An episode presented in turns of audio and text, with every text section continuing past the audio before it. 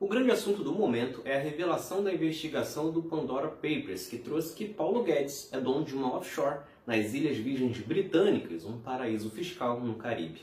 Mas aí você deve se perguntar, mas qual o problema de ter dinheiro fora do Brasil? Só louco deixaria dinheiro no Brasil em um governo tão desastroso como o de Bolsonaro.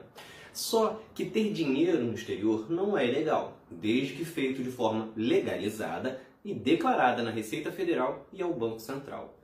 O que não é o que acontece com a grana de Paulo Guedes. Ele se aproveitou que a lei nas Ilhas Virgens Britânicas permite que o verdadeiro dono do empreendimento seja omitido e, com isso, não pague imposto no país onde reside para manter uma conta sem declarar aqui no Brasil.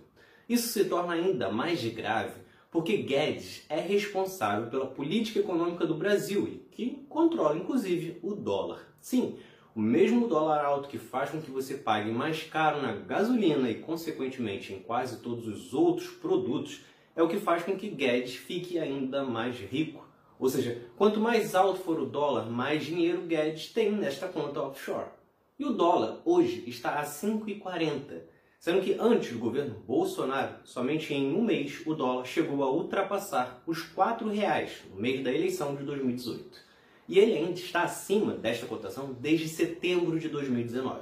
Só considerando o período em que atua como ministro da Economia, Paulo Guedes lucrou 14 milhões só com a variação do dólar, saltando de 37 milhões para 51 milhões. Ou seja, no Brasil, a chave do galinheiro está com as raposas. Se vocês gostaram, curtam, se inscrevam para não perder nenhum episódio do outro lado da história.